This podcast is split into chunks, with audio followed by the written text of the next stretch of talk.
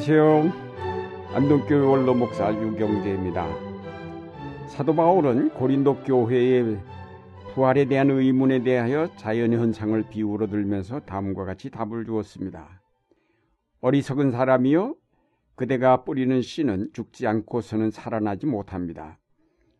그리고 뿌리는 것은 장차 생겨날 몸 그 자체를 뿌리는 것이 아닙니다. 밀이든지 그 밖에 어떤 곡식이든지 다만 씨앗을 뿌리는 것입니다. 그러나 하나님께서는 뜻하신 대로 그 씨앗에 몸을 주시고 그 하나하나의 씨앗에 각기 고유한 몸을 주십니다. 이 비유를 통해서 사도 바울은 이미 자연 속에서 우리가 수없이 보아온 현상이 그대로 인간에게도 이루어진다는 사실을 밝히므로 부활이 하나도 이상한 일이 아니고 하나님의 창조 질서에 속한 것임을 깨닫게 하였습니다. 그러면서 몇 가지 부활과 관련된 중요한 사실을 알려주었습니다. 첫째로 죽음은 새로운 변화를 위한 단계라는 사실과 둘째로 씨앗은 죽지만 거기서 새로운 열매가 나온다는 연계성의 문제와 셋째로 새로운 형체는 하나님께서 뜻하신 대로 주신다는 사실입니다. 첫째로 바울은 우리의 죽음을 변화를 위한 단계로 보았습니다. 뿌리는 씨는 죽지 않고서는 살아나지 못한다고 하였습니다. 죽음은 모든 삶의 끝이 아니라 새로운 몸을 입기 위한 변화의 단계라는 것입니다. 그러나 인간이 타락하면서 죽음을 자연스러운 것으로 받아들이지 못하고 모든 삶의 끝이라고 생각하게 되면서 두려워하게 되었습니다. 죽음을 모든 삶의 끝이라고 생각하게 된 것은 바로 사탄 때문입니다. 죄 때문에 하나님에게서 떨어져 나온 인간은 죽음 이후의 세계에 대해서는 눈이 멀고 오직 이 땅의 삶에만 눈을 고정시키면서 죽음은 두려움의 대상이 되었습니다. 죽음은 더 이상 넘을 수 없는 높은 장벽이 되어 우리의 앞을 가로막았습니다. 사람들은 그 죽음 앞에서 절망하고 죽음 이후에는 아무것도 없다고 생각하게 되면서 이 땅에 주어진 삶에만 집착하게 되었습니다. 사탄은 효과적으로 죽음의 장벽을 통해서 하나님과 인간과 자연을 서로 격리시키는데 성공하였습니다. 그러나 원래 하나님의 창조에 있어서 죽음은 자연스러운 것으로 새로운 생명의 단계로 나아가는 하나의 과정일 뿐이었는데 인간의 타락으로 장벽이 되어 하나님과 우리 사이를 가로막았습니다. 하나님은 이 장벽을 제거하시려고 그의 아들을 보내셨고 그가 십자가에 죽었다가 다시 살아나심으로 마침내 죽음은 장벽이 아닌 새로운 변화의 도약을 위한 단계로 바뀌게 되었습니다. 고린도전서 15장 50절에 보면 살과 피는 하나님 나라를 유업으로 받을 수 없고 썩을 것은 썩지 않을 것을 유업으로 받지 못한다고 하였습니다. 현재 우리의 삶은 부패하는 삶, 천한 삶, 약한 삶, 육적인 욕망을 따라 사는 삶인데 이런 몸, 이런 삶으로는 하나님의 나라를 유업으로 받을 수 없다는 것입니다. 그래서 여기에 죽음이 필요한 까닭이 있습니다. 죽음은 바로 이런 썩을 몸, 천한 몸, 약한 몸, 육체적인 몸을 모두 청소하는 역할을 하게 됩니다. 씨앗이 죽을 때 거기에서 새로운 싹이 돋아나고 꽃이 핀 후 새로운 열매가 맺듯이 우리가 죽음을 통과함으로써 썩지 않는 몸, 영광스러운 몸, 강한 몸, 영적인 몸으로 부활하게 됩니다. 그러므로 죽음은 더 이상 두려움의 대상이 아닙니다. 그것은 오히려 우리를 영원한 생명으로 인도하시는 하나님의 은총입니다. 둘째로 사도 바울은 씨앗과 열매가 완전히 다른 것이 아닌 하나의 생명에서 이루어진 것임을 강조하였습니다.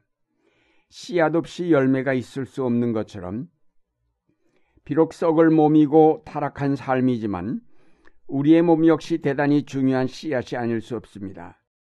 다음에 얻을 새로운 몸, 즉 강하고 영광스러운 영의 몸은 지금 이 땅에 살고 있는 현재의 삶에서 싹틉니다. 따라서 약하고 천하며 보잘것없는 우리의 몸이지만 이것이 영광스러운 영적 몸의 씨앗이라는 점을 기억할 때 결코 함부로 해서는 안 된다는 사실을 깨닫게 됩니다. 반대로 씨앗이 될 오늘 우리의 삶을 더 잘 가꾸고 더러운 것과 욕망을 제거하여 깨끗하고 진실한 삶으로 만들어 가야 할 책임이 우리에게 있습니다. 좋은 씨앗에서 좋은 열매가 나옵니다. 따라서 우리는 우리의 삶이 좋은 씨앗이 되도록 온갖 노력을 기울이지 않으면 안 될 것입니다. 우리는 우리 유전 인자 중 욕망의 인자들을 뽑아내고 겸손과 온유, 사랑과 평화의 인자들을 대신 집어넣어서 좋은 씨앗으로 태어나게 만들어야 할 것입니다. 우리 자신의 삶을 개혁하고 새롭게 하고자 하는 끊임없는 노력을 쏟아부을 때 하나님은 아름다운 영의 몸을 마련해 주실 것입니다. 좋은 씨앗이 되고자 하는 운동은 나 자신을 변화시키는 데 머물지 않고 내가 속한 가정과 사회를 변화시키는 놀라운 힘을 갖게 됩니다.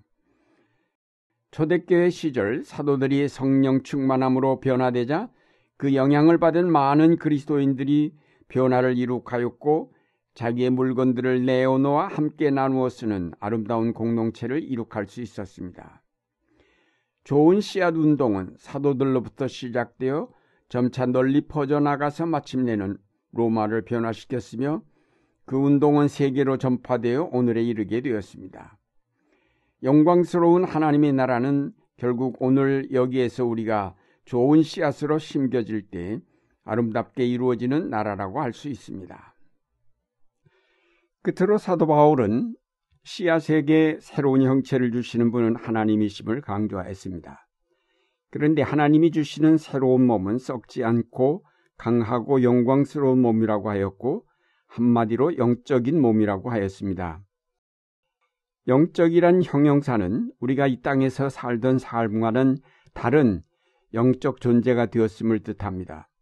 동시에 몸이라는 말을 그대로 사용하므로 영적인 존재인 동시에 이 땅의 삶의 연속이면서 어떤 형체를 가진 존재를 나타냅니다.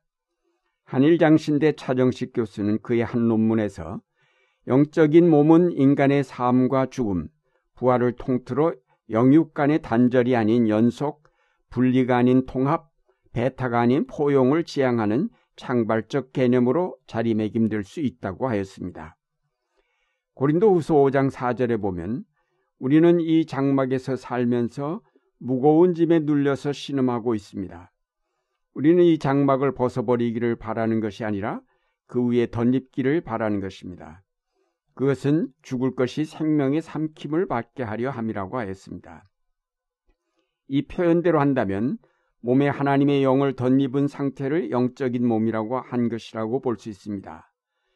그러나 덧입혀진 하나님의 영에 의하여 몸은 삼킴받음으로 이 땅에서 나타냈던 몸의 모든 특성은 사라지고 완전히 새로운 존재로 부활하게 되는 것입니다. 이렇게 우리가 영적인 몸으로 변화되었을 때 하나님 나라를 유업으로 받게 됨과 동시에 더 이상 사망이 우리를 지배할 수 없게 됩니다.